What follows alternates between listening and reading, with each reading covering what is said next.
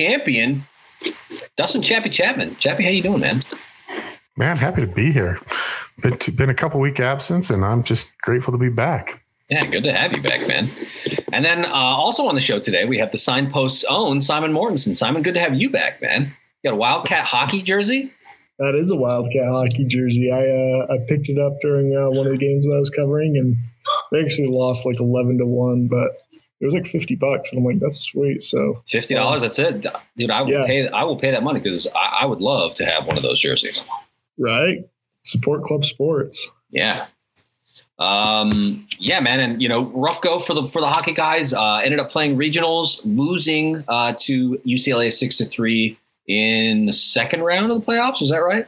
Yeah, I think that's correct. Yeah. Yeah. So season over, but uh, great group of guys, a lot of success, a lot of fun. So when the season starts next year, uh, make sure to get out to the ice sheet and check those guys out. They're a really good time. Um, but on the show today, guys, we're going to be talking about last week's game. So we got a couple of game recaps. We're going to talk about the the loss of Portland State on Thursday night, and then the absolute drubbing of Northern Arizona in the Purple Palace on Saturday. And then we're going to talk a little bit about Big Sky Tourney bracketology. So uh, the conference put out a bracket today, uh, talking about what would the what would the tournament look like if it t- started today. So we're talking about a couple of situations there. We're going to talk to our panel a little bit about how that will shake out. Before we get into all that, though, I want to encourage everybody to subscribe to the show, whether that's on Apple Podcasts, Spotify, Stitcher, all good places to find Weber State Weekly. Uh, please rate us on those platforms so that we can climb in the rankings and find our way into the ears of more Wildcat fans wherever they may be. And you can follow us on social media. We're on Instagram, Twitter, and Facebook. Twitter, one of the best places to interact with the Weber State Weekly team, especially with the conference tournament coming up. Uh, if you're not able to make the trip to Boise, we'll likely be doing Twitter Spaces, where uh, you have an opportunity to just kind of sit around and chat with guys on Twitter about the game as it happens. Really fun time. Twitter's uh, the place where all of that happens. And then, of course, we got our Patreon. You go to patreon.com slash Weber State Weekly. Become a patron. There's a lot of good um, recruiting content up, up there right now. And uh, also, you can join our, our game day Slack channel where we chat with uh, our patrons about what's going on on game day. Uh, we drop some news in there sometimes. It's a really great, really great resource, but you got to be a patron to get in there. So patreon.com slash Weber State Weekly. I uh, also want to shout out our sponsor for the show today. This is Studio 98. If you're looking for a ring that isn't run of the mill, check out Studio 98. They're a local jeweler run by a fellow Wildcat, and he's a former football player as well. He loves the purple and white just as much as you and I do. Uh, so check out their website, studio98.com. That's studio N I N E and the number 8.com. Behold their beautiful rings. Be sure to check out that Flying W special. I've got it here on my finger. It's a beauty.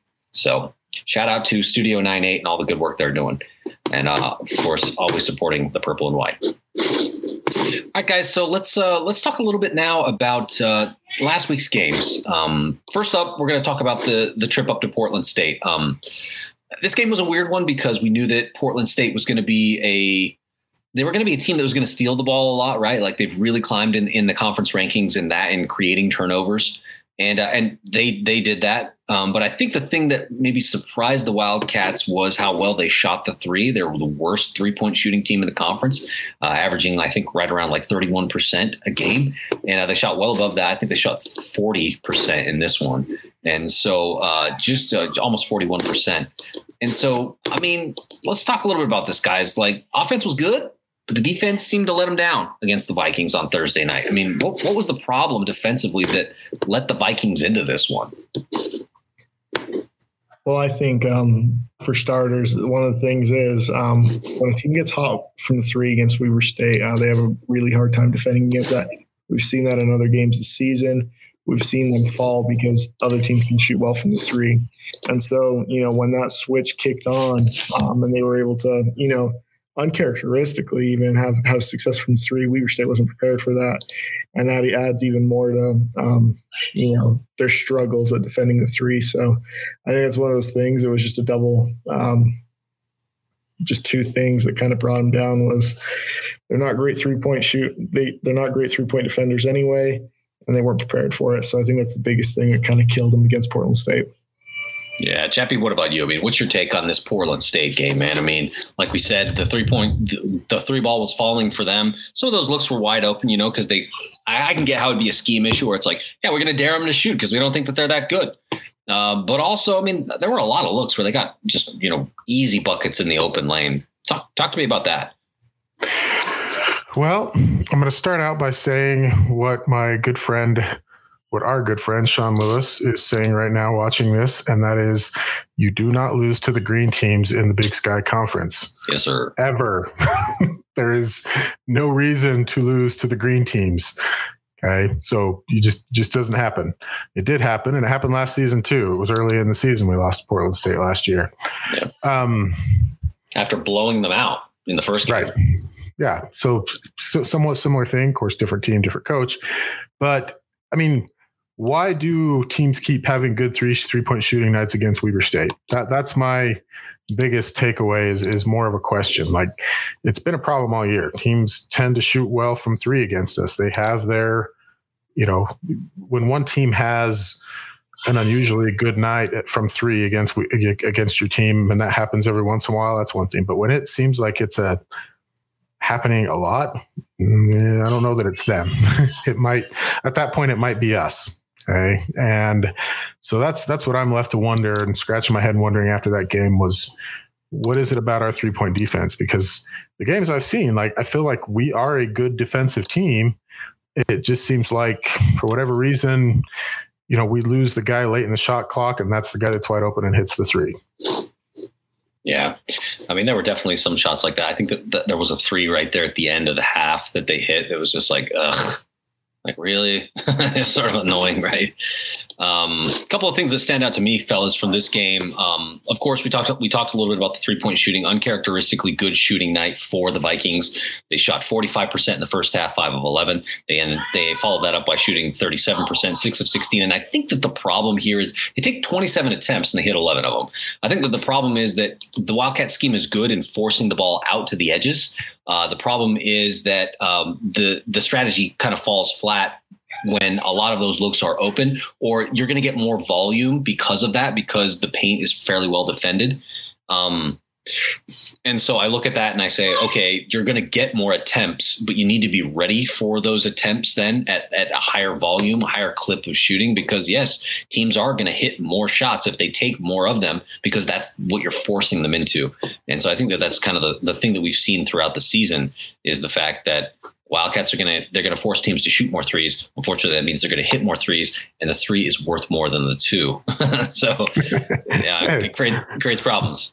Colby Colby got a math degree, didn't he? um, yeah, well, so and and it seems like it's throughout the season. It seems like other teams make adjustments, right? Um, there was a stretch two three weeks ago where the emergence of Dontay Bassett was making teams have to play differently against Weber on the defensive end. And then it seems like they adjusted to that. And now they've gone outside a little bit more rather than where they were going inside. But I don't know. The late three in the shot clock has been a problem all season long. Yeah, Simon, I don't know. I mean, aside from the three point shooting thing, um, like I said earlier, there were a number of game of easy buckets to the rim. Like just going back through the stat sheet, I mean, Michael Carter III had he was eight of eleven shooting. A lot of those were you know high percentage shots at the rim. Had six assists. I mean, he didn't he didn't shoot the ball a lot from three. You know, he just got a lot of really good looks at the rim and a couple of trips to the free throw line. You know, ended up with 19 points to lead um, almost all scores except for Koby McEwen. I mean, what was it about the defense that was giving up those buckets in the lane, which was which was the problem, you know, or was it you know like uh, cutting? I noticed that sometimes they would cut from the corner. You get this backdoor cut, and that would create a problem defensively because they didn't seal the paint there. Yeah, I think that was one thing that I was kind of curious about uh, with this game was um, Weber State tends to either play with like uh, like loose man to man or like a definite zone.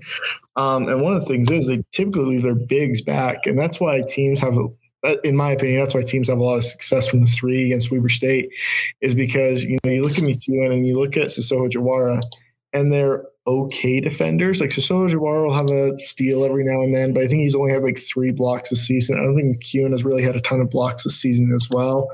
Um, so I think one of those things is um, your three best defenders are those forwards. And when you have a guard that comes in and that can score and that can create their own shots, um, you've got vulnerability in that defense right there. And so that's one of the things. Like I just don't think they played them right. I think they should have kept with a little bit more of a strict zone right there, tried to force Michael Carter out a little bit more with some bigger guys, but instead it was mostly up to the guards to defend him, and they just didn't do a very good job at it. Well, and, and you're going to get, like, listen, admittedly, you're going to get teams that the second go round in conference play, you're going to have more losses. Like it happens, but some of these losses are just not. they're, they're they're not good ones. Port, Portland State and Idaho are those those are losses that shouldn't happen under most any circumstance. Yeah.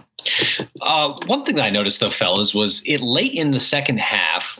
Um, so Portland State was going small. They've seen the blueprint. A lot of teams have gone small to try and beat the Wildcats. It has worked, but they they tried it and then eventually the coaching staff on on you know on Weber's side decided to put Dontay Bassett back out there and run pick and roll with him and absolutely punish that small ball lineup because they knew that they would not be able to block him should he go to the rim. And that's exactly what happened.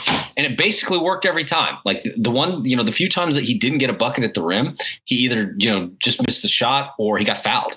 Um, why did it take so long to make that adjustment? Because once they made it, it was it was just an absolute, you know, like it was devastating. Like it got the Wildcats back in the game because they were down by double digits, and they get back in the game by running that Dontay Bassett high pick and roll. And man, I just wish it would have happened, you know, maybe at the ten minute mark instead of maybe like the six minute mark. You know. Well, the second half of that game too, they the the comeback was on because the Wildcats seemed to really clamp it down on defense too, right? And then they yeah shifted away from that, and they weren't quite as tight, and and and then they start scoring. They went to Bassett. I don't know, honestly. I mean, that's that's definitely a coaching call. Uh, we've seen times this year, the first Northern Colorado game in Greeley, where Weber went small to match NoCo, and it helped, right? Like it helped them yeah. run them out of the gym. so, yeah. so it seems like it's you know, basketball games are they're chess matches. It's cat and mouse, and yeah, you're right. For whatever reason, they did not go to it until it was too late on uh, last Tuesday. I think that's one of the things too, especially when you look at. Um, you could tell that Weber State kind of did their homework for this game a little bit because they were playing certain ways that um, were trying to get down some some strategies that Portland State has been using lately. And one of those things is Khalid Thomas right there with that forward position on Portland State is number eight in blocks and number two in steals. And I think that's one of those things is um, that's why he kind of moved away from attacking the paint with Bassett like he normally does. Uh, Randy Rahe, when he normally gets him there um, is because I think he was a little bit scared that Khalid Thomas was going to have a, an exceptional defensive night and really anchor down the team. Um, and that wasn't the case. And unfortunately, we didn't figure that out till later in the game. Um, and I think that's one of those things where we just got to trust Dontay Bassett a little bit more and let him do his thing earlier on.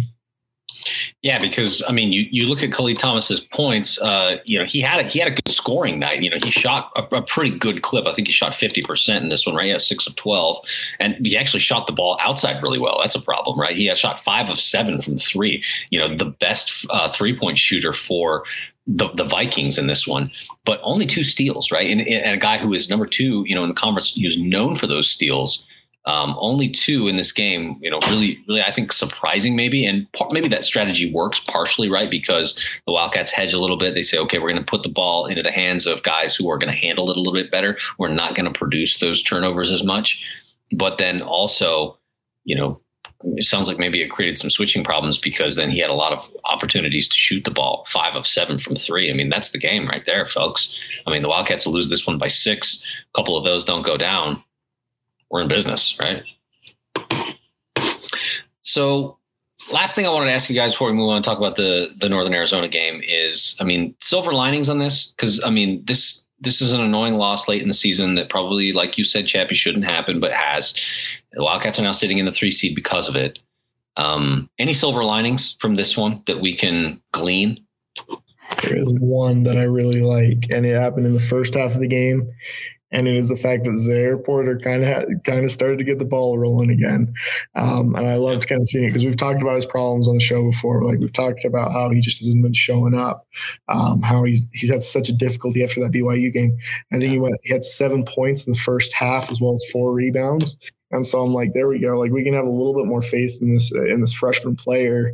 Um, and kind of see what he can do moving forward. He, he, he bought us some faith back. So yeah, That's a good one, right? And I think that, like we've talked about on the show, I mean, a lot of the the problem that he's facing is probably it seems like injury. You know that that that shoulder is always pretty taped up. Um, but I think the nice thing about it is that he's figuring out that like maybe the three, you know, the, the outside shot, which he was really great at last season, um, just not quite there this year because probably that that injury, that shoulder problem, and so you know he's he's finding other ways to get it done, and he's producing off the bench, right? If you look at the, I think twelve 12 points uh, off the bench in this one for the Wildcats, 14 bench points in this one. You know, or sorry, that, that, that that's uh that's Portland State. Yes, it's 13 bench points for the Wildcats in this one. I mean, 11 of those come from Zahir Porter. He's three of seven, you know, shooting from the floor, only 0 of one from three. So he wanted to play, got five free throws, you know, had, you know, got five rebounds, like just uh, finding ways to contribute differently from what he has tried in the past. So I think that's a good one, man. That like Zahir Porter maybe getting a little bit more creative with this game and understanding like what ways that he can contribute late in the season. I think that that could pay dividends in the conference tournament because we need that kind of production off the bench. Chappie, what about you? Uh, silver lining for me is is that we're probably locked into our side of the bracket. We'll talk about that a little bit later, but yeah. uh, I don't I don't see us. I see us finishing two or three, probably not dropping much further than that if we do. So uh, the loss doesn't kill us because we're we're probably not. You know, if we beat SUU on Saturday, we're going to be two, most likely. Um, that's the silver lining is that we're kind of locked in where we're locked in at either two or three. So, I mean, we can talk really quickly about the Northern Arizona game. I mean, it went really, really fast. Uh, I think the, the, the, thing that was most interesting to me about this game, uh, Wildcats end up pulling pulling out the win. You know, no no fanfare here. Seventy three to forty nine was never in doubt. Uh, especially that second half, the Wildcats really poured it on. They scored 38 points and locked them down. I mean, Northern Arizona only scored only scored 22 points in the second half. Like that's it. They really, really struggled. Um, but to me, the story is Jalen Cone, who's one of the most prolific scorers in the conference, was in the Purple Palace on Saturday. He had three points. That's it. Three points. Uh, he had absolutely abysmal shooting night. I mean, let me let me just check his numbers really quick. I had him up here, but he shot um, Cone shot one of nine from field goal range. He was one of seven from three. 0 of two from the free throw line. Had three rebounds, two assists. That's it. He had, a, he had a steal. That's one of the best scorers in the conference. Like, what a terrific defensive job the Wildcats did on him. Yeah, and I think that's one of the things with it too is um, we brought up the free throw numbers right there, um, and you're going to kind of see it when you look at Jalen Cone's stats.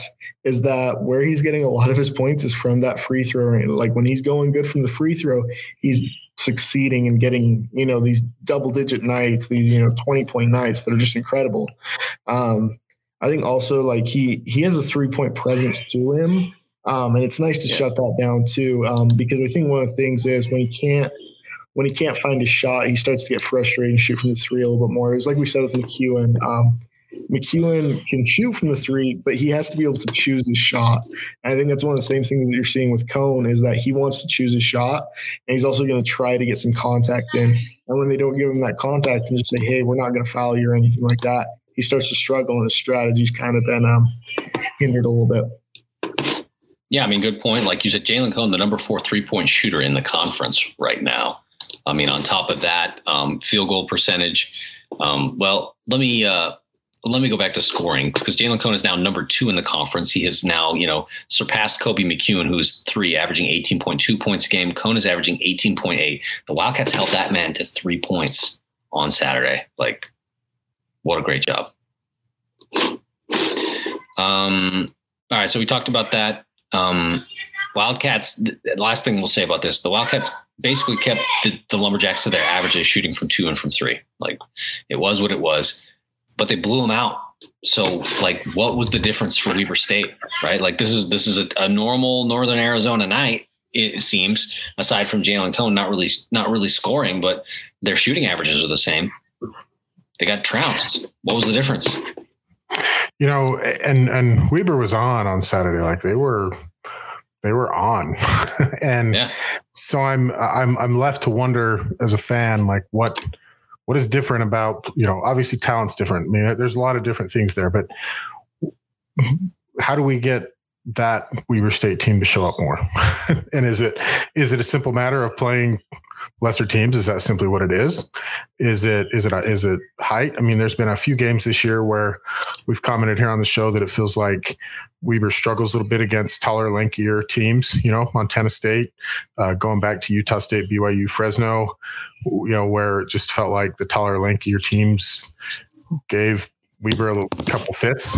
Um, so so that's that's my biggest takeaway from the night is is how do we get that team to show up more? What was what was different about that? How do we how do we replicate that? And also other takeaway, just because I tend to enjoy the media side of all of this. Number one, Northern Arizona's basketball production was phenomenal. Like watching that broadcast, I felt like I was I felt like I was watching an actual game with an actual broadcast, and it felt good. Uh, uh, Northern Arizona's play-by-play gentleman, uh, Mitch Stroman was good. He's good. Yeah, he's really, really good. he's good. He's professional. He's he likes to throw in a couple of little things here and there. Like I, I don't.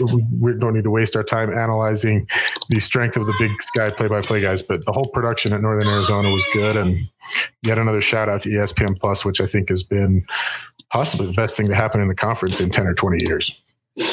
No, it's it's definitely been good, and you're right. Like that production was pretty good.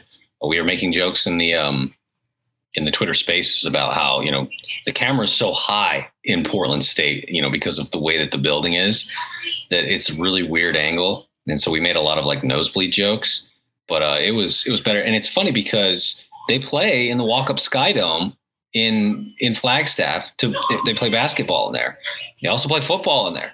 you know what I mean? So it's it's kind of weird, but like it works. It doesn't it doesn't feel. I, I don't know about you guys, but it doesn't feel like a football stadium in there uh, when they're playing hoops. Uh, so it's just kind of kind of interesting. But yeah, the production is good, and like I said, Mitch Stroman is probably the best voice in the conference. Right, the, only, the only other one that I would put up with him is I don't know the gentleman's name, but the, the guy that calls the Montana State games is very very good as well. Yeah, he is. The guy that the guy that calls the Montana games, he's good. He's a little too homerish. that's that's an off-season rankings poll. We're, we'll save that for off-season content.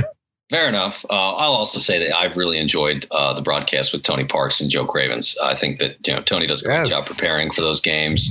Absolutely. Um, you know, kudos to the administration for hiring him and you know bringing Coach Cravens back to you know be a part of those productions. Like they're they're a good team, and Tony, you can always tell, is very very prepared. He's ready yes. to go. He's he's a professional. Like I like having him on the Wildcat team. Weber's production is phenomenal for games, and if nothing else, just to hear Joe Craven's one-liners, like I, you, you, you, could you could you could you would watch any game just to hear those. They're good. All right, fellas. So uh, Wildcats end up splitting this week, losing losing on Thursday on the road, but then you know getting one back in Flagstaff on Saturday. Um, so there is now one game remaining um, in their schedule. Be SUU in the Purple Palace on Saturday. This will be the last time the Wildcats ever see the Birds in March, um, unless you know they match up with them somehow in some tournament somewhere. But like this is it. So um, the number two seed will be on the line. I think going into this one, um, you should get out there.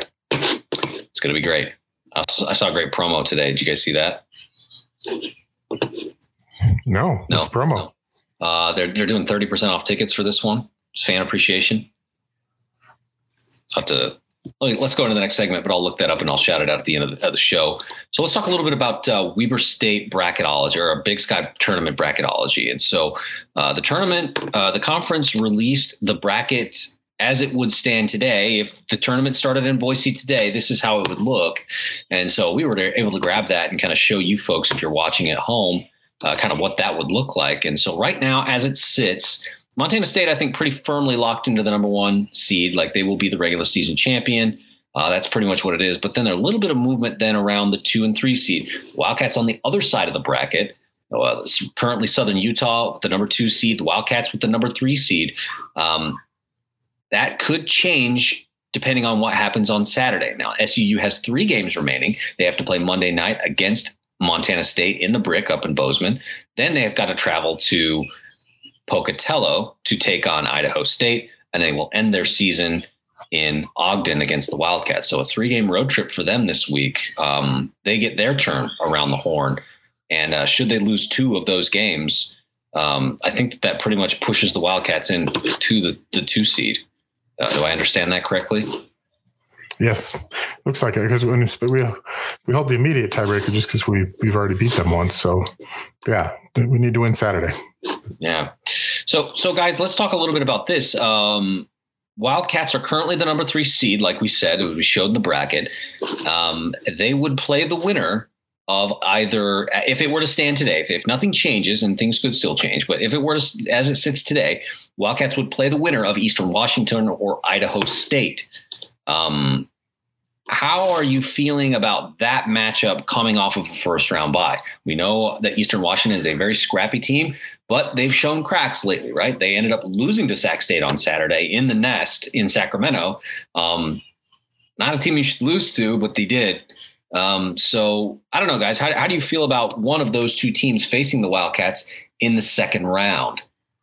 Well, I think there's um, I think that's one of the problems is that both these teams are a little scrappy, and it's the fact that you know these are both teams that the Wildcats should beat, but could possibly lose to. We saw this with uh, Eastern Washington the other week, um, just with this game that we're like, you, you just lost Eastern Washington. Like, are, are you kidding me? Um, it was a game that we should have had.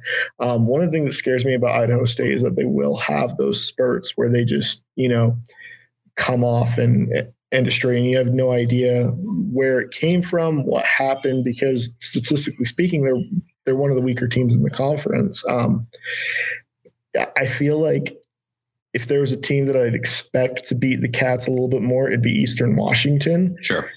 But I wouldn't be surprised on Idaho State. I'd rather have Idaho State playing them just because I think there's lesser chance, but it could still be it's it's still a team that I'm uncomfortable facing, especially in the second round of a big tournament. Yeah, so, I mean, absolutely. I mean, Eastern has shown that they can be a very good defensive team. We saw that up in up in Cheney uh, just a couple of weeks ago, where they handed the Wildcats a loss that really kind of hurt their prospects for retaining the one seed. And then you know the Wildcats followed that up with a loss in Moscow. Um, Eastern has beat some good teams, right? Like we've talked about it a few times on the show. We've definitely talked about it within the, the group chat for the Big Sky Podcast Network that Eastern is a young team, but is very scrappy. They've got Steele Venters, who is one of the best three point shooters in the country right now. Um, they just they just have a lot of guys that can really hit for them, and plus they play really good defense. They play really hard for their coach. But I think that um, when it comes to crunch time, there could potentially be an opportunity for the Wildcats because they are a very senior, veteran laden team, and that could pay dividends. I, I, don't know. I don't know what you think of that, Chappie. Yeah, uh, you know, Eastern's Eastern's going through what young teams go through, right? There's they're inconsistent. You know that that's that's the best way to say it. For me, the the thing that it comes down to is that we are not on the same side of the bracket uh, hopefully seemingly as Montana State or especially Montana Grizzlies. So heck, as long as we're not on that side of the bracket, I'm good. We play whoever whoever else we want in the conference. Yeah, it's a good point, right? Because the Wildcats have traditionally struggled against Montana in the tournament. There have been some problems there. Um, and the Grizz are not going away, folks. Like, yes, they've been a little bit down this season. They haven't been, you know, quite as dominant this year. But I mean, they just they just handled the the the Bobcats in at Dahlberg on Saturday night. Was it no, it was actually like was it yesterday, right? It was yesterday. They were yeah. they were on ESPNU. They got the ESPNU Sunday afternoon spot yesterday. Well, and the Grizz are not going to go away because Travis DeCuire, for however inconsistent he has been over the years in, uh, at Montana, he is dang good at getting his teams up for big games. And them playing Montana State is a big game, and them playing Weber State is a big game. So uh, I will gladly not play them in the tournament if we don't have to, unless it's in the championship game, and then great. Yeah. So um, let's talk a little bit um, about. So we talked about kind of that three seed, right? Uh, but we talked about how there's a little bit of movement here. Uh, let me bring the bracket back up for the folks at home to kind of take a peek. Um, so, like we said, SUU not guaranteed the two seed right now. There could be an opportunity for the Wildcats to move up. And if that were to happen, they would face the winner currently of either Portland State or Sac State. I think a much more favorable uh, matchup for the Wildcats. Yes, they did just lose to Portland State, but they did handle Sac State. They handled business twice against Sac State this season. They did beat Portland State once. Uh, I think that they can do it again. Um, and then you would, you know, find yourself in the semis. The Wildcats have not been to the semis for a, a couple of tournaments now, so it'd be nice to get back there. I uh, haven't been there since 2019. Um, so the question I have here in in the rundown is: SUU has Montana State tonight. Is that right? Tomorrow night. It's tomorrow night. It's Tuesday night. Then they've got to go and play Idaho State, like we said in Pocatello. Then they've got to play the Wildcats on Saturday. I mean, and they played three games last week, right? Yes. Yeah, they are. They are. Let's confirm that, but they are. They're going to be in the exact same spot. Yep, that's right. So they they played Montana State on the nineteenth, uh, NAU on the twenty first, and Montana on the 24th. So they are going through that same stretch that Weber State went through about a month ago.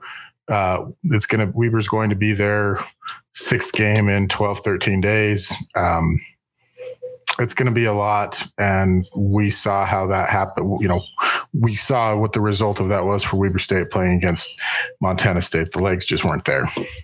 Yeah. And so my question is Wildcats have one game left. The game is at home. They're basically waiting in Ogden for the birds to come, and it's the final home game of the season. Last time, like we said, it's a rivalry game. We saw them get up for the game in Cedar City, right? I think that this team understands that this is a rivalry game. They want to win, right? And they handled business against the Birds down in Cedar earlier in the season. It, that win kicked off that long win streak against some really good teams in the conference, you know, which was ended by Montana State Bobcats, who have now taken the, the number one spot. How do you see the game ending up on Saturday? Because if the Wildcats win, they're the two seed. Um, one of the things I really liked about this game on Saturday is I loved the last game because the last game was intense and it was so much fun to see. Um, there's tons of animosity. Like this is a rivalry. Like this right. one, this was like legit rivalry, and I love it. Um, but one of the things that I really liked about the last game was that I would really. Um, we were kind of talking about what what does it take to get this team to be that beat Northern Arizona to be in the tournament. And it all comes down to how they handle their business from, you know, the free throw line, everything like that, and be able to um, mitigate their fouls. Um, one thing is that um, I really liked about Southern Utah game um, last game was, um, you know, they were able to they were able to keep the fouls like kind of between a couple players right there. Um, but and they shot a high percentage of shots on him. But at the same time, he had some slip ups right there. Um, and then just great defense on that forward and center position right there. Um, the fact that you know Spurgeon was held to just two points right there, their center. Um, that was kind of one of that things of you know um, Dontay Bassett making his stride and his entrance into the Big Sky once again, and kind of kind of killing it there. Um, but yeah, I think that's one of the things is we just have to play big against Southern Utah. We have to play with a little bit of grit, a little bit of same emotion we came in with last time. And that's one of the things. Like if we come in and we're in the con like you know semifinals against them and we've swept them, that's a huge confidence booster. That's something that like you know you get to the semifinal against a team you swept. That's a whole different ball game. Yeah. Well, so I was thinking through this, guys, and I had a, had a question for you to kind of like see what would happen. So SU has three games left. If they go two of three in those games, so say they they lose to Montana State on Tuesday, but then they beat Idaho State and they beat the Wildcats in Ogden, they would be tied with Weber State at 14 and 6 in conference play. What happens then? There, let me find the conversation.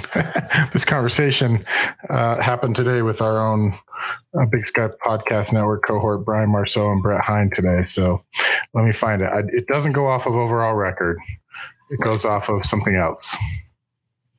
Because uh, it would be the head-to-head would be split. It would be one game apiece. Uh, and, and I think from if I understood correctly from what I saw on Twitter, the answer is then they start to look down at who has beaten who at that point, right? Yes. And so, you know, the Wildcats beating Montana State once early in the season may pay dividends in that in that regard. Um, but then again, the Wildcats have probably lost teams that the Birds have not, like Idaho. Um, so that could also hurt them. Um, and I don't know if the Birds have beat Montana either. They lost to them last Thursday. No, they beat them. They, they, they, they, beat them last Thursday. Thursday. Yeah. So, I mean, I don't know. There's yeah, a lot of, a lot of variables there. According to Brett, according to Brett Hein of the Standard Examiner, today, no, yesterday, in response to Lance Hartzler, who's the beat writer up at uh, up for for Montana. Uh, overall record's not the tiebreaker; it's head to head, and then comparative head to head, going top to bottom down the standings. So there you go. So I would have to, you know, maybe that's what we'll do as soon as the show's over here. We'll send a tweet out to Brett Hein to say, if this situation happened, who would get the two seed. Or we just win the freaking game on Saturday. or just win the game and leave no doubt. if you, the birds. yeah, beat the birds and like then you don't, don't got to worry about it, right? Don't lose to Southern Utah. Don't do that. We don't. We do not want to do that. The last day, last game of the season, and they cannot last time we're going to see them in the conference. Yes. Yeah. Yep. Send them off with an L. It's their yep. final game of conference play. Um, enjoy, enjoy, your enjoy your lesser conference and uh, enjoy enjoy being Dixie's whipping boy. Wait, no. I, I don't know. Dixie's got a way to come. They got a ways to come. I mean, SUU will beat them, I think, for the next few years, but uh, Dixie's on the up and up for sure. Um, so, guys, we haven't talked about this. Um, we noted, I noted in in this that we've talked a lot about our side of the bracket, of course, and kind of how that looks. The other side is pretty brutal, man. Like Montana State with the number one seed, uh, they're they're there waiting for the winner of NAU and Idaho. Uh, we just saw NAU, like I said on Saturday, uh, down in Flagstaff. Did not go well for them.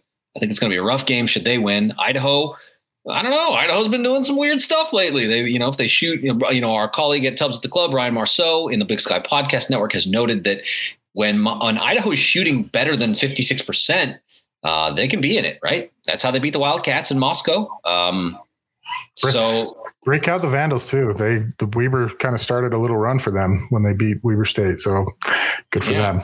yeah, and so I mean, so Montana State gets the uh, the winner of those two, and then Northern Colorado and Montana play each other. The winner of those two uh, will then go move on to the semifinal to face likely Montana State, uh, but anything could happen before going on to the championship game. So, I mean, looking at this, guys, how, how, do you think this side of the bracket shakes out? I mean, especially that that Northern Colorado Montana matchup is an interesting one because I think anything could happen there. Like Montana could lose, Montana could win. I don't know.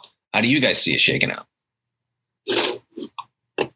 Oh, unfortunately, I think I think I see Montana winning in this just based off of a little bit more, a little bit more experience in the tournament, and everything like that. Um, but one of the things is that's that's tough about um, that Northern Colorado team is, you know, this is a team that's been fighting in that, you know, second, third, and fourth spot all all season long, um, and they're super dangerous. Um, I think one thing is like if Montana goes on, Montana is the uh, the, the stronger team of the two, um, but it it's one of those things where um, both teams are tough. Like I do not want to be Montana State right now. I do not want to. I don't. I first off don't really want to even go up against either that eight or nine seed, but then to go on and play either Northern Colorado or Montana, which could easily be, you know, just right up there with Weber State, and I, I put them over SUU to be honest with you. Like I'd I'd rather face SUU than either of those two teams. So scary for Montana State. Uh, that's one hundred percent. I I I would to me, Montana State's the most athletic team that I've seen in the conference this year. Uh, second to what I'd say Weber. Weber seems to have the most athleticism of anybody. Um, Jubrile Belo is a legitimate big. I yep.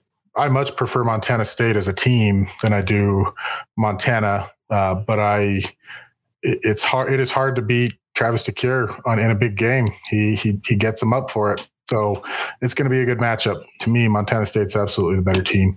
Um, one of the other debates, though, uh, that, that gone on a little bit this week uh, should be mentioned as we we talked about the tournament bracketology. I've I've pretty well conceded that we're probably never going to get the conference tournament back, you know, back on campus with the schools. I firmly believe that we should have that. I think you got to create those memories and having big games at home and winning conference championships with all your fans creates memories. But uh, I don't think the conference Just go is to Boise. uh, yeah, with you, you and the twenty other guys there can rush the court, but I'd rather, I'd rather do it with ten, I'd rather do it with ten thousand people at home. So, um, yeah, I, I the, the the conference definitely wants to make that a a marquee event, and they want they want the sponsor, they want all that, everything that comes with that. So we're not going to lose that.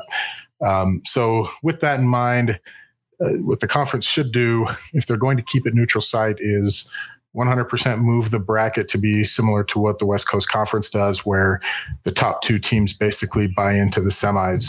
Uh, in order for the Big Sky, in my opinion, to get higher seeds in the NCAA tournament, we have to protect the top teams, the top RPI rated teams. We have to do whatever it takes to protect them and to make it more likely that they are the ones representing the conference. They're going to be the top rated teams.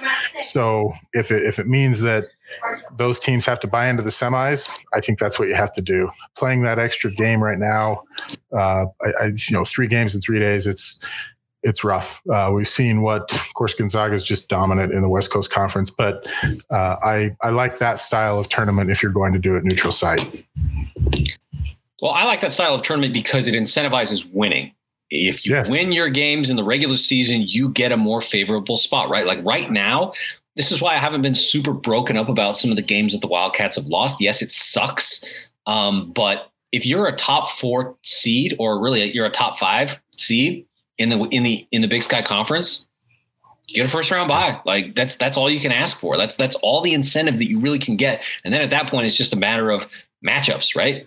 Yes. And so there's really not a lot of incentive to being better than the to- a top five team in the Big Sky Conference because you get a first round bye. Like that's it, unless you're trying to jockey for a bracket, you know, position. But I don't think anybody in the conference is really doing that. Nobody's throwing games, right? Like that's not happening here. No, It's- not, not if after you played each other that many times, you're not doing that. But but Yeah. having one less game is a tangible difference. And and again, to go back to that, like But that's it. That's the, The con- only incentive that there is.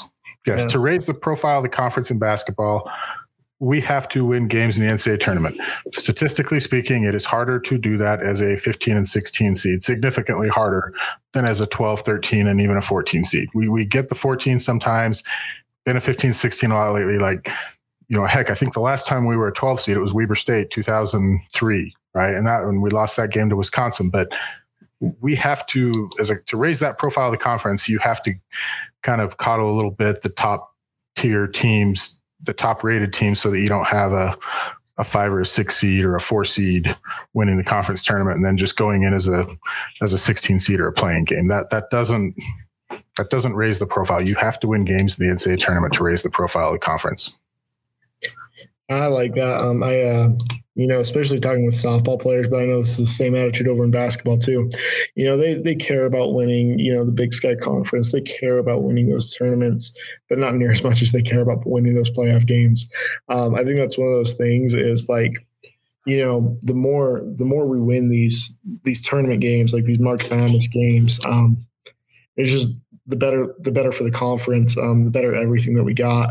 Um, and it is it's one of those things where upsets happen, and that's what happens in March Madness, and we're allowing it to happen in that big sky setting, where you know.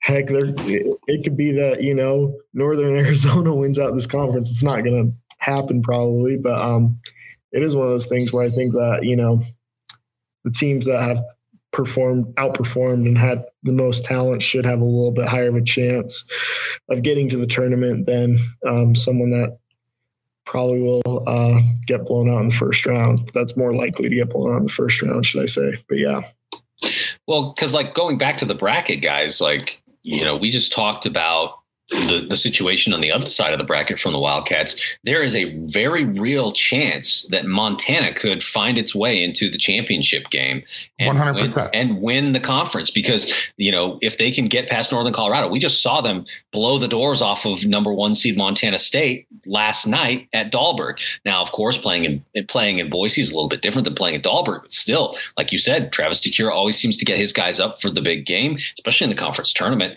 And so they might be ready for you know a, a, cat grizz round three in the semis and they could win. And then all of a sudden they're over here and the winner of you know maybe eastern washington or weber state or suu is coming from the other side. And uh, you know and then at that point it's all about matchups. You know i'd say that based on what we saw in ogden if it's a weber state montana championship game they're pretty evenly matched and we know what the history is in the conference tournament there. Um, but if it's uh, Montana Eastern SUU, uh, I don't know. You know, they could beat them. SUU seems to have their number a little bit, so that could work. But if it's Eastern Washington versus Montana, Montana could beat. I don't know. You know what I mean? Like, so that's why everything is just so so crazy. And I would love to see. I would love to see that change that you talked about, Chappie, where it's like we're going to incentivize winning in the regular season so that you get further into the bracket. And if you want to come from behind, you have to play more games. That's just what it is. And so yeah. if you want to you want to be that world beater, that that spoiler, you're going to have to get through a lot more teams because you should have got it done on the basketball court when you had the chance. Well, and it just it turns being a top 2 seed into uh, something that is coveted and you're right. Like that that definitely incentivizes the regular season games a little bit more. So last question on this guys before we wrap up. Um, should the Wildcats make it to the, the, the, conference championship, there's a very real chance that they could play one of Montana State, Montana, or Northern Colorado. Of the three, who would you rather see the Wildcats face should they make it to the championship game? That's a rough one. uh, I have my answer. no, I mean, it's it, Northern Colorado just because it's not Montana or Montana State, Northern Colorado, then Montana State, then Montana. I do not want to see the Montana Grizzlies anywhere near Weber State in anything in this basketball tournament. That's uh that's exactly what I that's exactly what I was thinking. The one thing, especially with Northern Colorado, is that they're a tough team. Like don't they don't are. get me wrong. Yep. But the Wildcats like even in their loss, like even when the Wildcats lost to them, you could see that they could still have won the game. Yeah. Like it was just decided by a few little things and overtime and everything like that. Obviously factors in. Like, um, but like they were they were this close to it. I think like Montana State is tough. They're athletic, and one of the things that's scary is they're just as athletic as the Wildcats. You know, we've been talking about how great you know JJ Overton, Koby McEwen, Dontay Bassett are just being you know super um, super skilled on that side. But um, it is, it, it, I, I don't want to face Montana. Like I don't want anything to do with them. It's it's a legacy thing. Like you don't ever want to get Montana. Like that's the and, and, there's and there's somebody out there say, oh, you, you want to beat your rival? Yeah, no, like I don't. Yeah. No, not right now. No, I don't, I don't want to do that. And and and it, even if it comes down to pure coaching matchup, you know, uh, of of the four coaches there, Northern Colorado's coach, I don't even know gentleman's name. Apologies, but you know, Danny Sprinkle's a really good coach. Travis yes, DeCuire, really good coach. So yeah, I mean, I would take Northern Colorado over either of the Montanas. So, so my of the three, my hierarchy is I would rather the Wildcats face Northern Colorado. I think we all agree with that, especially the way that um, the Wildcats had business against them in Greeley. Obviously, it didn't go the Wildcats' way in Ogden, but it wasn't a blowout. There were opportunities; they just weren't there. The Wildcats lose, bummer. I think if they had another crack at them, they could get them. Um, but actually, I'm gonna I'm gonna break ranks with you here, fellas. I think that if I'm picking the number two spot, if it's not Northern Colorado, who's the next up? I think it's actually Montana. Here's why. I understand the history between the two teams. Uh, I got to watch some of it in person in 2019 and uh, watch us get blown out, you know, in the semis by Montana, which was not a good feeling. Um, but uh, I, I, think that this Montana team, yes, they can be up and down. Um, but I think that the Wildcats beating them in Ogden right before the win streak ended showed that they understood that it is a big game, and I really believe that this Wildcat team would get up for that game. Uh, I think that they would bring everything that they had to that game, and they would understand, you know, the the the the weight of the situation against them. Um, and then the third team is, of course, Montana State. And the reason that I say that is because the Wildcats got Montana State very early in the season while they were still working a few things out. Um, we talked about the you know the matchup between Jubrile Belo and Dontay Bassett. I think it's clear that Jubrile Belo you know won that matchup in Ogden the last time that they saw each other. There are some mitigating factors, of course, but it is what it is. But if I'm picking, I would rather see it Northern Colorado than the Grizz, who are a much more flawed team than Montana State, who I think has become a much more complete team with you know the play of Xavier Bishop in the in the last month and the emergence of RaeQuan Battle, who was absolutely lights out against the Wildcats in Ogden. So I feel like that's how I would do it. I get it, but there's a lot of basketball to be played until we get to that point. So that's all hypothetical. I, I don't know, man. I, I, I was there speaking of conference championship championship games at at home, I, I was there for the uh, for the Anthony Johnson game. I, I was there for the games at, at, you know Big Sky title games at Montana beat Weber circa 2012 13 and yeah, they weren't fun. Not those fun. Were, those were those were not fun at all. Especially being up 20 at the half. Mm-hmm. That hurts. Um, okay. Well, let's uh let's talk uh, then about the upcoming schedule. Like we said, folks, there is really only one game left, and it's against SUU on Saturday.